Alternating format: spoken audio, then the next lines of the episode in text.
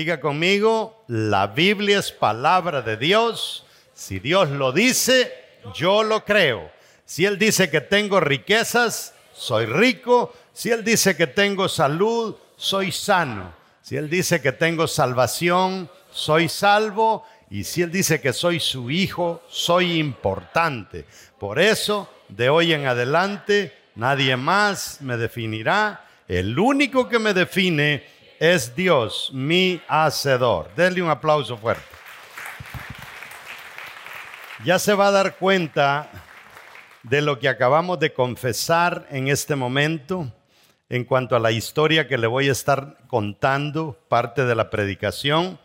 Quiero que se vaya al libro de Isaías, capítulo 45, versos 1, 2 y 3. Es el mismo que leímos la semana pasada.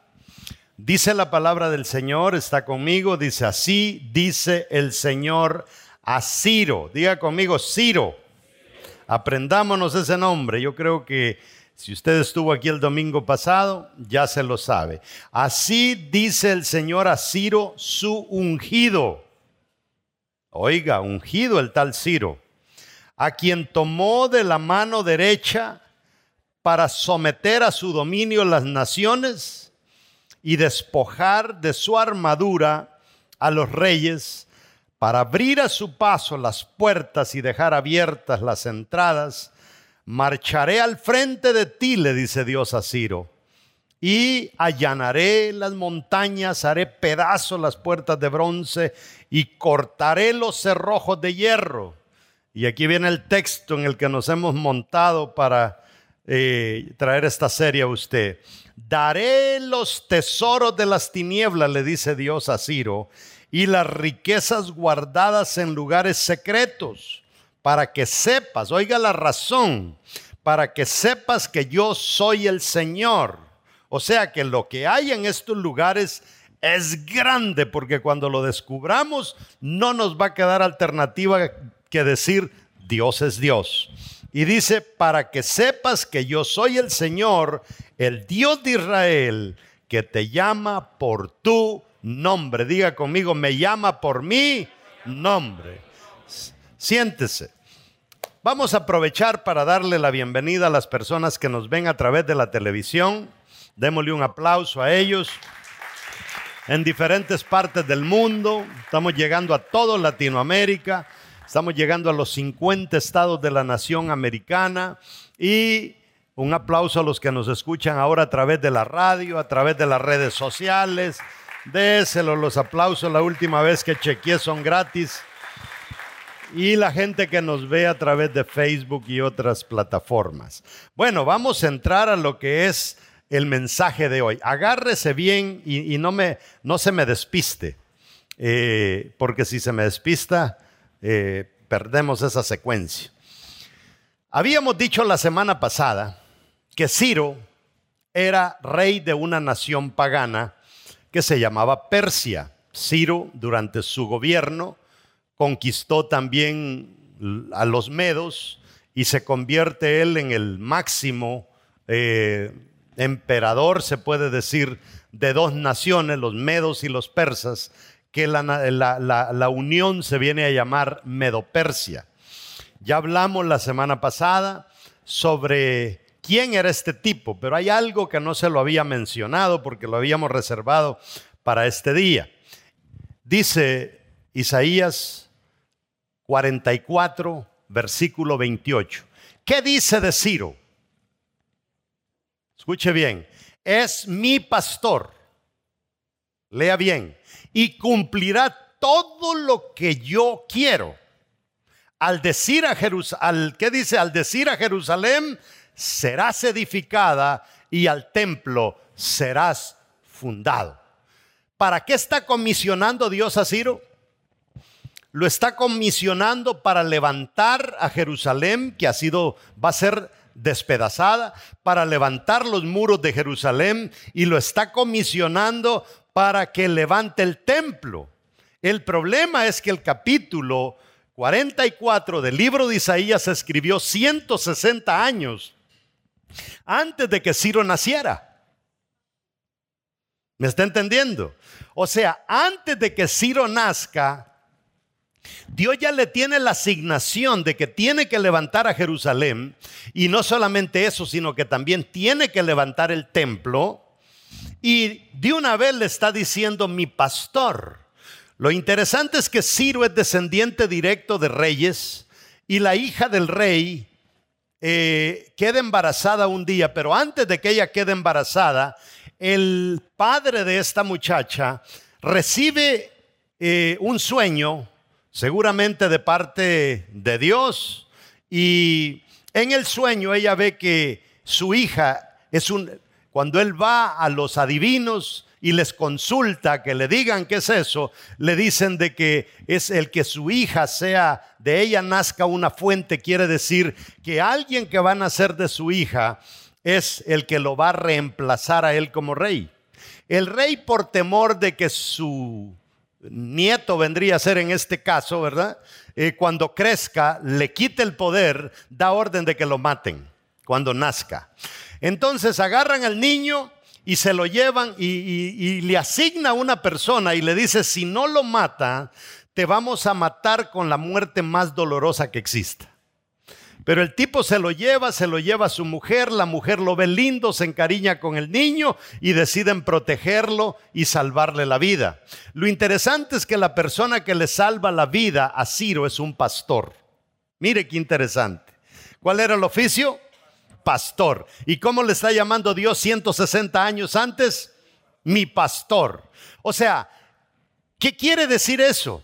El que yo sea pastor hoy, a Dios no lo, no lo toma por sorpresa. Él ya desde el vientre de mi madre me había, desde antes de esto, porque a Ciro se lo está diciendo antes del vientre de su madre. ¿Me está entendiendo? Entonces, lo que me llama la atención ahora es por qué le dice a ese muchacho, a ese rey, te daré los tesoros de las tinieblas y las riquezas guardadas en lugares secretos, para que sepas que yo soy el Señor. O sea, Dios no solamente le tiene una asignación apartada a Ciro, ya lo tiene predestinado, pero aparte de eso, le protege su vida. Usted se sorprende quizá ahora que está en los Estados Unidos y le sirve al Señor, hay algo por lo que nosotros siempre somos injustos con Dios. Y es que quizá nunca le hemos dado las gracias por las veces que Él nos salvó la vida. No lo sabemos cuándo fue. No lo sabemos quién nos estaba esperando para matarnos. La semana que viene vamos a estar hablando del famoso Saulo de Tarsis que va con cartas de parte de los sacerdotes para matar a cristianos hasta que Dios se lo noqueó. Toda esa gente que Saulo iba a matar ya no la mató porque Dios lo detuvo. ¿Cuánta gente habrá detenido Dios para que no te hagan daño a ti, para que me hagan a mí? Para preservar el propósito que hay en cada uno de nosotros. ¿Está entendiendo? Ahora, estamos hoy en día en la era de los selfies, en la era de las plataformas, eh, y la gente se endiosa ahora en las redes sociales, eh, reconstruyen la imagen a su gusto. Lo que usted ve en las redes sociales, la mayoría de cosas son ficticias, ¿verdad? La foto que se tomó la pasó como por 40 mil filtros, al final parece que tuviera 15 cuando tiene 45. Y la verdad es de que no solamente eso, se pone florcitas acá, florcita allá. Si usted se va a la información de esa persona, se graduó en la mejor universidad ¿verdad? Y todos son puros cuentos. ¿Por qué? Porque las redes sociales nos permiten vender un yo que no existe. ¿Mm? Porque nosotros creemos que podemos funcionar sin Dios.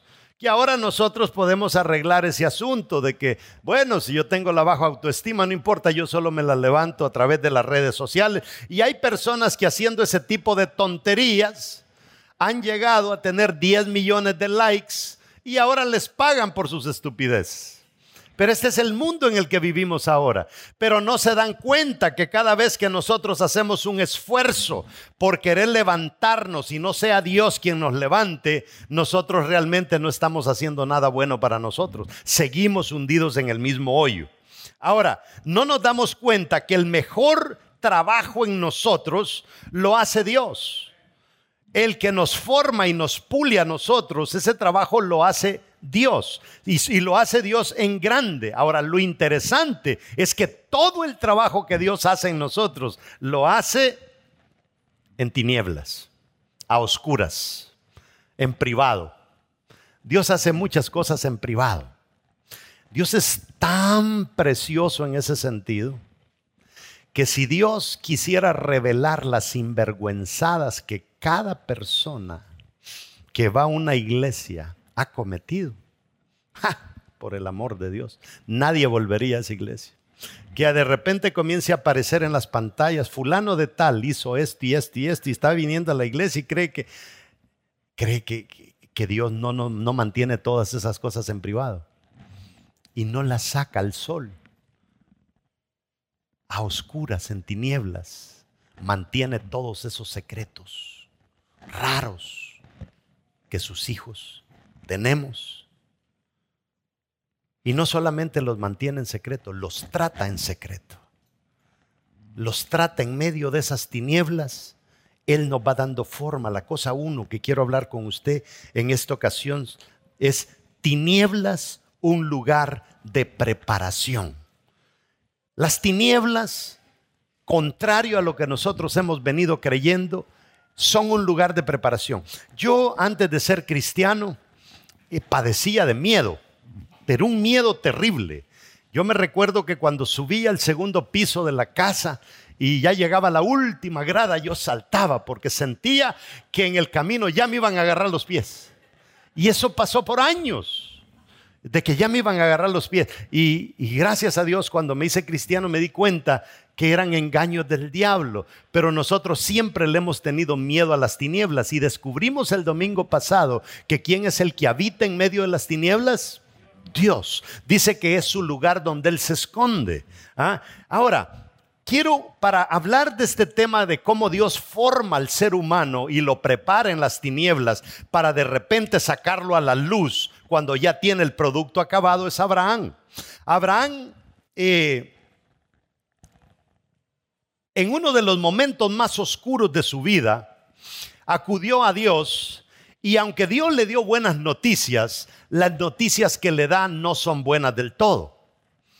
Eh, Dios trató con él en la oscuridad. Génesis capítulo 15. Si me ayudas ahí, mi hijo. Génesis 15, verso 1. Yo quiero que usted vea que Dios convence allá en Ur de los Caldeos a Abraham y le dice Abraham, te voy a sacar de aquí, te voy a llevar a la tierra prometida. Abraham le creyó todo a Dios y le dijo, vámonos, y se van para la tierra prometida. El problema es que pasan años y Abraham tiene un montón de problemas. Su mujer no puede dar a luz, es estéril, está metido en medio de un desierto, está pobre eh, y todavía no ven ni luces de la bendita tierra prometida. Entonces llega un momento en que él se frustra. Se frustra, diga conmigo, se frustra. O sea, podemos, podemos determinar en base al texto que el hombre está confundido, frustrado, quizá hasta enojado. Verso 1 dice, después de estas cosas, dice, vino palabra de Jehová Abraham en visión, diciendo, ¿cómo le dijo Dios? No temas. O sea, ¿qué era lo que estaba invadiendo a Abraham eh, en ese momento? El temor. Abraham dice, yo ya no puedo, yo ya no sé qué hacer. No sé, esto se parece mucho como cuando nosotros nos hacemos evangélicos. ¿Verdad? Estamos allá en una situación complicada en el mundo y decimos, me voy a hacer cristiano, tal vez las cosas se me arreglan. Y nos hacemos cristianos para darnos cuenta que las cosas no van como nosotros pensamos que iban a ir. ¿Verdad? Dios nos saca de Ur de los caldeos y nos lleva a una tierra prometida, pero en el proceso las cosas no son color de rosa. Y comenzamos a ver que no era como yo pensaba, no era como yo decía, que los caminos de la vida eran más complicados de lo que uno se puede imaginar, que es mundano usted. Entonces,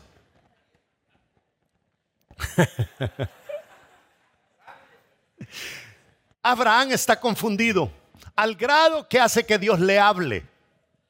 Y, Dios le habla y en esto que le dice, le dice, no temas Abraham, yo soy tu escudo y tu galardón será sobremanera grande. Pero cuando nos saltamos al versículo 12, tenemos algo bien interesante. Lea desde el verso 1 cuando llegue a su casa y lea el 2, el 3, el 4, el 5 y se va, a dar cuenta usted que Dios le suelta un montón de información a Abraham, pero una información tan tremenda porque él está esperando cosas prometedoras, él está esperando, Señor, ¿y cuándo llega el Mercedes? ¿Cuándo llega la casa? ¿Cuándo llega el hijo? Eso es lo que él está esperando. ¿Cuándo le vas a quitar, le vas a arreglar la matriz a mi mujer? Eh, vamos, vamos, vamos, viendo ya eh, eh, realidad, porque todo esto para mí como que es un engaño. ¿Verdad? Entonces Dios le dice a Abraham, Abraham, eh, ofrece un sacrificio, póngase a pensar, encima de que la cosa está dura, mire cómo Dios, lo que decía el pastor Guillermo hace un rato, cómo Dios ahora le dice, ve y tráeme, le dice, una becerra, tráeme una cabra, tráeme un carnero y tráeme unas tórtolas. Y prepáralas, ábrelas por mitad y yo te voy a visitar en ese sacrificio. Resulta que pasa el tiempo, yo no sé si usted yo me crié en el campo. ¿Sabe usted lo que significa ir a buscar una bendita ternera de tres años? No era cualquier ternera, tenía que tener tres años. Y si usted cree, esos animales corren duro. Y si usted no es hábil con el lazo, olvídese, usted lo llevan tres días y usted no lleva la ternera donde Dios la quería. Entonces, pero al fin él cansado y todo agarra la ternera, se la trae, la amarra, me imagino, después se va a traer la cabra, después se va a traer el carnero, después va, imagínese, yo no sé usted, pero yo solía salir a pajarear, le decían en mi país. En la noche nos íbamos a buscar pájaros y palomas y eso, llevamos una onda de esas, pa, pero esos animales cuando usted los mataba con una onda quedaban inservibles. Abraham no podía usar ese método para estas tórtolas. Tenía que agarrarlas vivas para llevárselas a Dios. ¿Sabe usted lo que cuesta agarrar una bendita cosa de esas? No sé, habría que ponerle una trampa, unos granos. ¿Y qué tal si le cayó otro animal en vez de una tórtola? Pero al final de cuentas, él los encontró todos. Se le fue todo el día, me imagino, buscando los animales. Encima de lo fastidiado que ya estaba Abraham. Entonces le prepara las cosas a Dios y se las ofrece y Dios no le da la gana de, de consumir eso con su fuego. Entonces dice, más a la caída del sol, sobrecogió el sueño a Abraham, quien no se va a dormir de tanto. Verá, el tipo se cansó y dijo, ay Dios, se durmió, dice, y he aquí que el temor de una grande oscuridad, ¿qué dice? El temor de una grande oscuridad cayó sobre él. Mas a la caída del sol sobrecogió el sueño Abraham y he aquí que el temor de una grande oscuridad cayó sobre él. ¿Qué lo invadió? Una grande oscuridad. Y en medio de esa grande oscuridad es que Dios lo visita, porque dice que lo visitó en visión. Pero el verso 17 dice, y sucedió que puesto el sol y ya oscurecido, como estaba de noche, se veía un humo humeando y una antorcha de fuego que pasaba por entre los animales divididos. Al fin, dijo un hermano que yo tengo, llegó Dios y consumió todos los, los sacrificios y cuando él porque Abraham le dice, Señor, dame una señal de que voy a tener hijos. Y esa era la señal. Al fin se la dio el Señor. ¿Y dónde se la dio? En las tinieblas. En medio de las tinieblas le dio Dios la señal de que iba, le, le comprobó que iba a tener un hijo. Mire qué tremendo. ¿Dónde se la dio? En las tinieblas, en un momento duro de la vida, en un momento de dolor, en uno de esos momentos que nosotros no queremos pasar, porque a nosotros solamente nos gusta vivir en la luz, donde todo es fácil, donde todo es bonito. Y el problema es que cuando todo es fácil y todo es bonito, sucede algo. Ya nosotros ni a la iglesia queremos ir. Sí, tremendo. Es más, hay gente que dice, Señor, dame una novia y le da la novia y el bandido nunca se vuelve a aparecer por la iglesia. Y si le dio mujer, peor todavía. Y se le dio un hijo. ¡Ah! Dios mío, embarazada está la fulana y no quieren ya ni venir a las vigilias ni quieren venir a los cultos porque va a dar a luz. ¿Cómo va a ser de esta gente cuando ya nazca la criatura? O sea, Dios les dio una bendición para que viniera a competir con Él. Pero eso no se da aquí en vida real. Eso solo se da en otras iglesias. Entonces, para Dios prepararnos para la luz, nos prepara en la oscuridad. O sea, para yo andar brillando, para que tú te conviertas en ese pastor, en ese predicador, en ese líder, en esa mujer de Dios, en ese hombre de Dios, para que tú te conviertas en eso que se le llama luz, donde Dios te levanta y, te exalta y se glorifica a través de ti, tienes que haber sido procesado en las tinieblas. ¿Me estás entendiendo?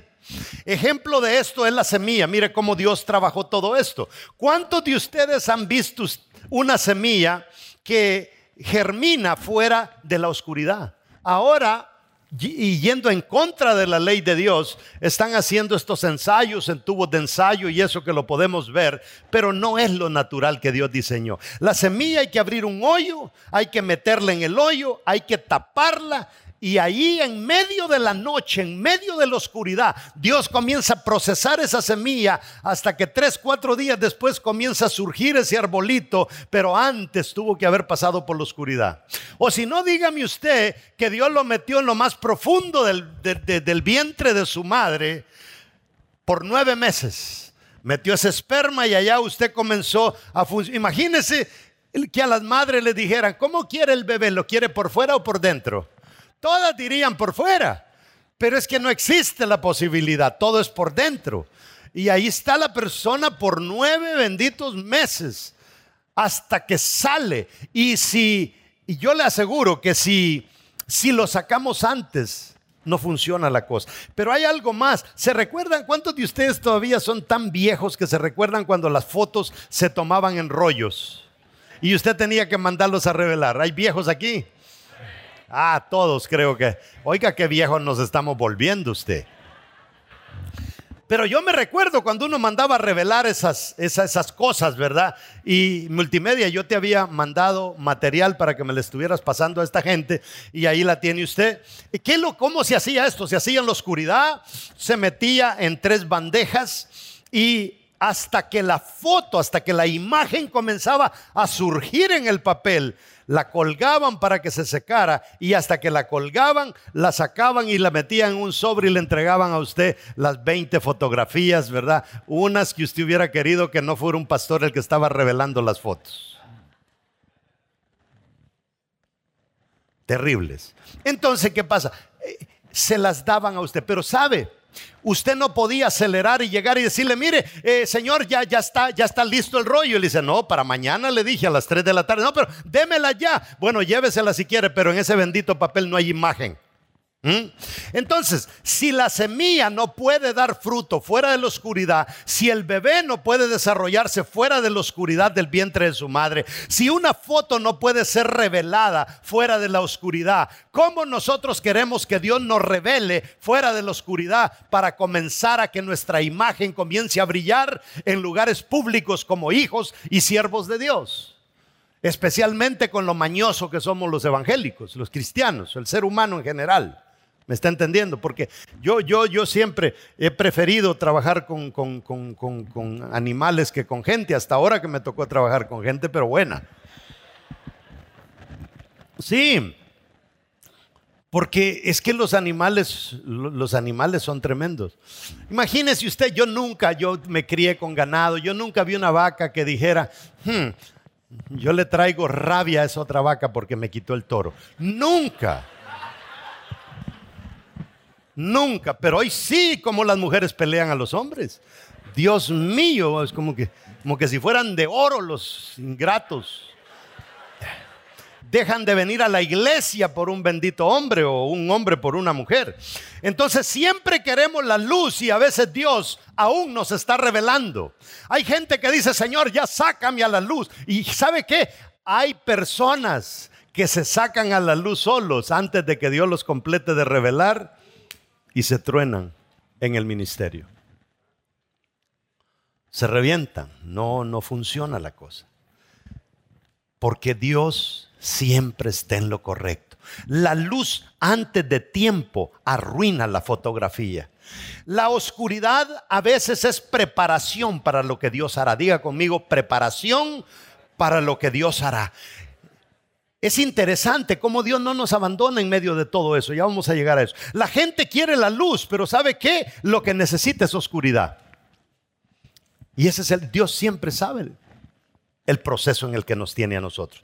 La oscuridad a veces es preparación para lo que Dios hará. Por eso, amados hermanos, tengamos gran cuidado cuando alguien venga y le dice, ay, ore por mí, mi vida es un desastre, mire que yo me he querido quitar la vida 40 mil veces y que no sé qué, y aquí tengo las señas cuando me corté las venas y que no sé qué, aquí me la, la seña del lazo cuando me quise colgar, tomé matarratas y no me pude morir, ah, ore por mí. Y entonces usted comienza a orar, Señor, levántalo y hazlo, predicador. No no, se ponga a hacer ese tipo de oraciones. Hable con Dios y ya cruzó todas las materias por las que Dios lo quiere hacer pasar en las tinieblas. Porque no saque a alguien a la luz cuando todavía Dios no lo ha revelado cuando Dios todavía lo está procesando. Y lo mismo nos pasa a nosotros a veces cuando anda una persona pero fregada, amolada financieramente y llega, ayúdeme pastor, y uno viene, recoge una ofrenda y se la da, mire, regaran la ofrenda y jamás usted le vuelve a ver la cara. Y, y es que Dios los está procesando en el mundo de las finanzas y nosotros venimos y le decimos a Dios, Dios, nosotros somos mejores que tú. Mira, nosotros bendecimos cuando tú estás procesando gente. Y por eso es que esta cosa no avanza bien. ¿Me estás entendiendo? Mm. Porque es que las tinieblas son necesarias. La oscuridad a veces es preparación para lo que Dios hará. La gente quiere la luz, pero sabemos que lo que necesita es tinieblas. Segunda cosa, las tinieblas del Génesis. Vámonos al Génesis. Allá cuando Dios creó todo, quiero que agarre bien esto, porque esto es bien interesante. En el principio, dice la Biblia, creó Dios los cielos y la tierra. Y la tierra estaba, ¿cómo dice? desordenada y vacía. ¿Y las qué dice? Las tinieblas estaban sobre la faz del abismo. O sea, eso estaba oscuro, eso estaba caótico. No tenía principio ni fin. No se sabía dónde era arriba y dónde era abajo. ¿Me entiende?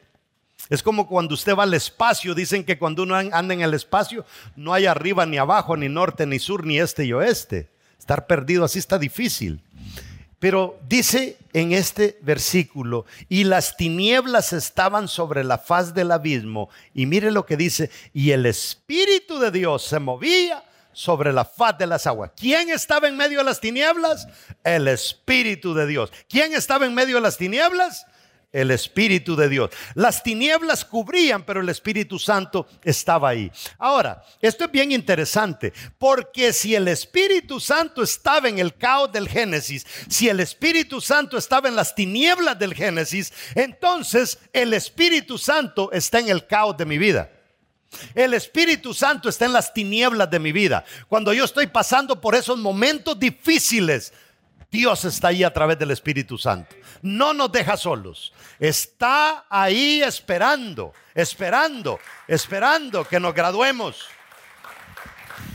Y así como Dios disipó las tinieblas en el Génesis, lo puede hacer una vez, dos veces, tres veces, cuatro veces. ¿Y sabe cómo dice la palabra que disipó Dios las tinieblas? Dice, y dijo Dios, sea la luz y fue la luz.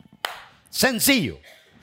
Cuando Dios te ve que has crecido lo necesario, cuando Dios te ve que has, has entendido el proceso, cuando, cuando tú llegas y le dices, Dios, discúlpame, perdóname, pero es que yo creí que podía vivir esta vida cristiana engañando gente, ya entendí, eso no lo voy a hacer, yo decido arreglarme para el resto de mi vida, entonces Dios dice, sea la luz y ¡boom! sales a la luz.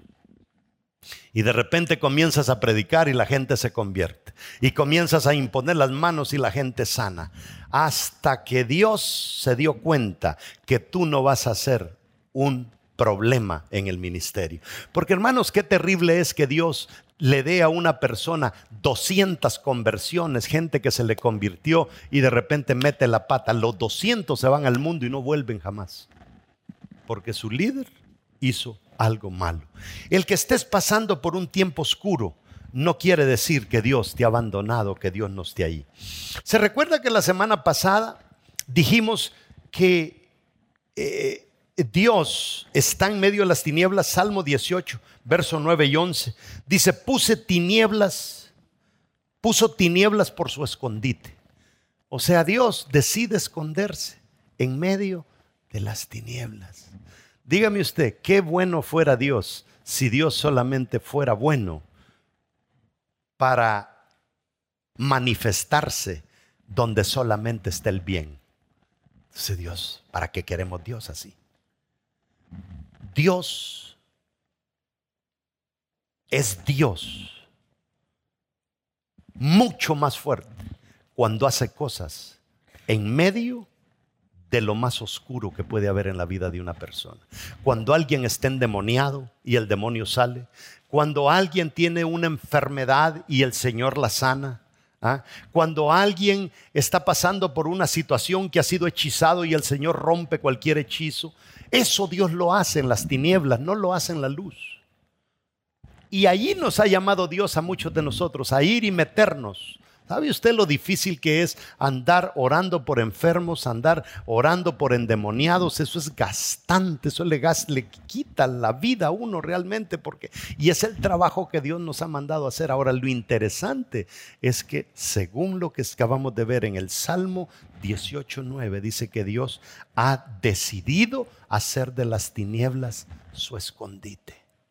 Entonces, cuando una persona vamos a suponer que estaba bien con el Señor y pum, cayó en pecado, cayó en tinieblas, y uno dice, ay Dios mío, las rejas de la cárcel, ahora estoy arruinado, estoy en tinieblas, y de repente comienzas a ver para atrás y te das cuenta que no estás solo. Dios está al lado tuyo a través del Espíritu Santo para procesarte y sacarte otra vez. Y mucha gente cuando cae en pecado, lo que hace es que se va de la iglesia sin darse cuenta que lo que debería de hacer es levantarse de nuevo, porque Dios está ahí para ayudarlo a levantar y no para darle un garrotazo para que jamás se levante. Y dijo Dios sea la luz, dice, y las tinieblas desaparecieron. Su palabra trae orden a la vida de nosotros. Entonces, cuando está listo para la luz, Dios disipa las tinieblas. La luz hace correr y huir a la oscuridad. Fíjese que las tinieblas no tienen poder de insistencia. Usted enciende un switch, ¡pum! Entró la luz y se fue la oscuridad. Y eso es lo lindo, que sabiendo que Dios es luz, lo único que nosotros necesitamos es ponernos de acuerdo con Dios. Muchas veces por las que muchos cristianos pasan en tinieblas es porque no se ponen de acuerdo con Dios. Dios dice rojo y ellos dicen negro. Dios dice azul y ellos dicen amarillo. No funciona. Tercero, las tinieblas son el lugar de trabajo de Dios. Allí es donde Él trabaja. Salmo 129, 12 al 15. Dice, aún las tinieblas no encubren de ti y la noche resplandece como el día. Lo mismo te son las tinieblas que la luz. ¿Está entendiendo ese versículo usted? Aún las tinieblas no encubren de ti. O sea, el asunto de que las tinieblas son del diablo, eso no sé de dónde nosotros lo sacamos. Entonces, cuando nosotros creemos que las tinieblas son del diablo y nosotros creemos que cuando alguien cae en pecado ya se lo llevó el diablo, no ganó la batalla el diablo. ¿Y sabe lo peor? Que nosotros los evangélicos cuando alguien cayó en pecado, hmm, yo bien sabía que no iba a durar en la iglesia, mírenlo, allá se andan revolcando en el mundo. Entonces, y el pobrecito tratando de buscar a ver quién lo levante y usted, no, yo no me relaciono con mundanos, sabiendo que aún el Espíritu Santo, que es más santo que todos nosotros juntos, está ya batallando para ver cómo lo levanta y lo saca del lodazal en el que cayó. Dice el verso 13, porque tú formaste mis entrañas, le está diciendo el salmista. Tú me hiciste en el vientre de mi madre. Te alabaré porque formidables, maravillosas son tus obras. Estoy maravillado y mi alma lo sabe muy bien. No fue encubierto de ti mi cuerpo. Bien que en oculto fui formado y entretejido en lo más profundo de la tierra. ¿Dónde nos formó Dios? Póngase a pensar el rey Ciro. Allá 160 años Dios le da un llamado. Y Dios le prepara todo para que el niñito no muera, tarará, todo, todo, todo. Ciro es el que terminó con el cautiverio de Israel porque Dios había dicho que solo 70 años iban a estar en Babilonia le llegó a oídos de Ciro, que solo eran 70 años, y Ciro dijo, saquémoslos porque se acabó el cautiverio. ¿Por qué? Porque estaba en sintonía con Dios.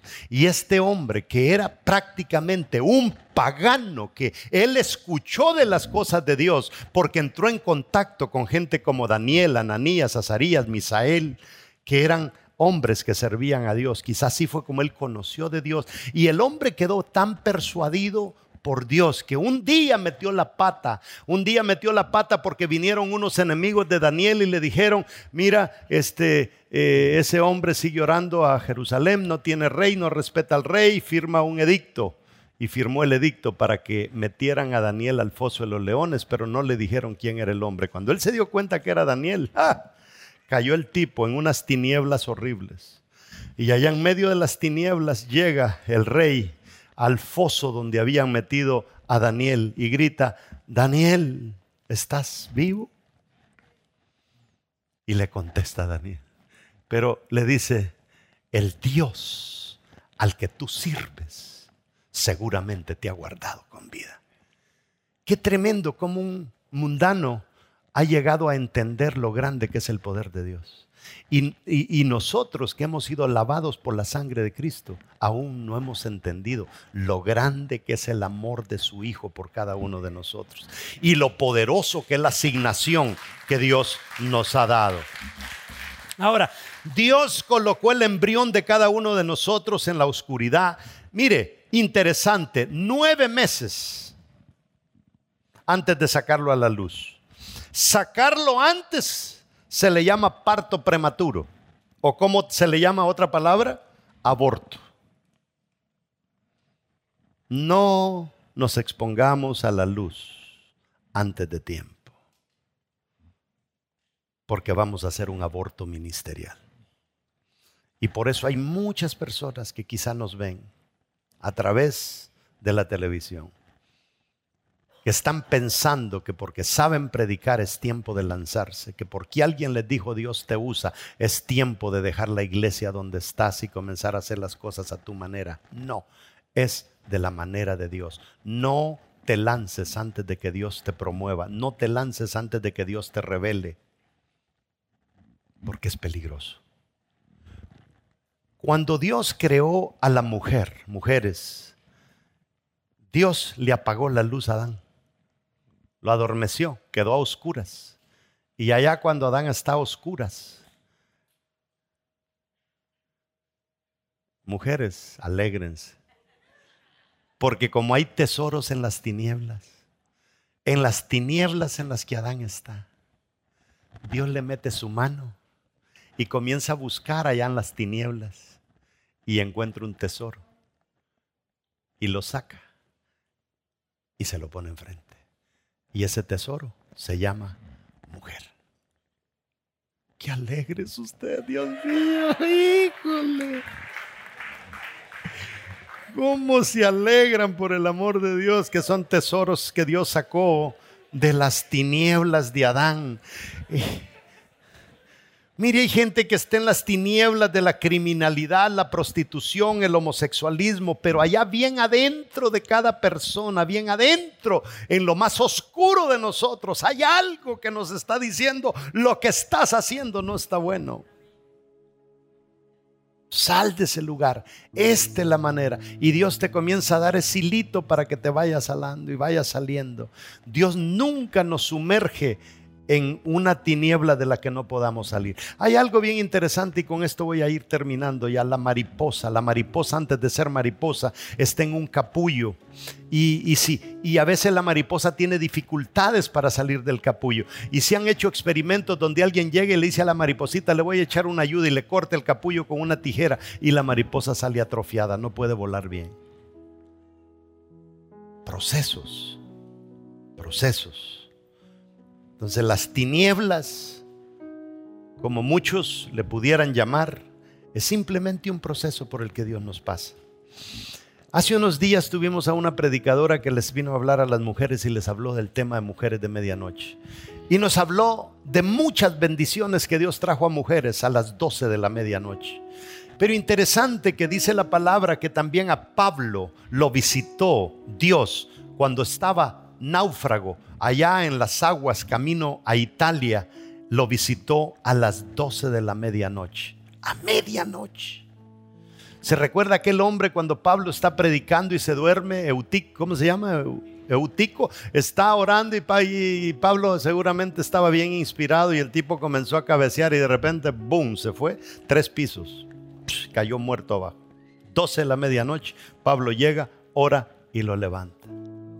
Amados hermanos, lo que yo le quiero decir a usted con este mensaje es que Dios no solamente es el Dios dentro de la luz. Oh, solamente cuando yo estoy bien tengo a Dios y solamente ahí sirve Dios. No, Dios es Dios en la luz y es Dios en el momento más oscuro que nosotros podemos estar pasando en nuestra vida. No le entreguemos absolutamente nada al diablo. Y nosotros creemos que el diablo es el que habita en medio de eso. Jacob, Jacob cuando Dios le dio sus grandes sueños, se los dio en medio de la noche. Se recuerda cuando vio la escalera, ángeles subían, ángeles bajaban. Eso era en la peor tiniebla, en medio del peor desierto. Ruth, cuando visitó a Booz y que está allí la Ruth, ¿verdad? Que regresó de Moab y viene a Belén y, y ella todavía quedó joven, su marido se le muere, ella quiere rehacer su vida. Yo no sé cuántas mujeres hay que las dejó su marido o ustedes dejaron a sus maridos. No sé, ahora la gente se mete en tantos líos. Pero, y hay, hay mujeres que dicen es que a mí no me va a salir otro. Y no me va a salir otro.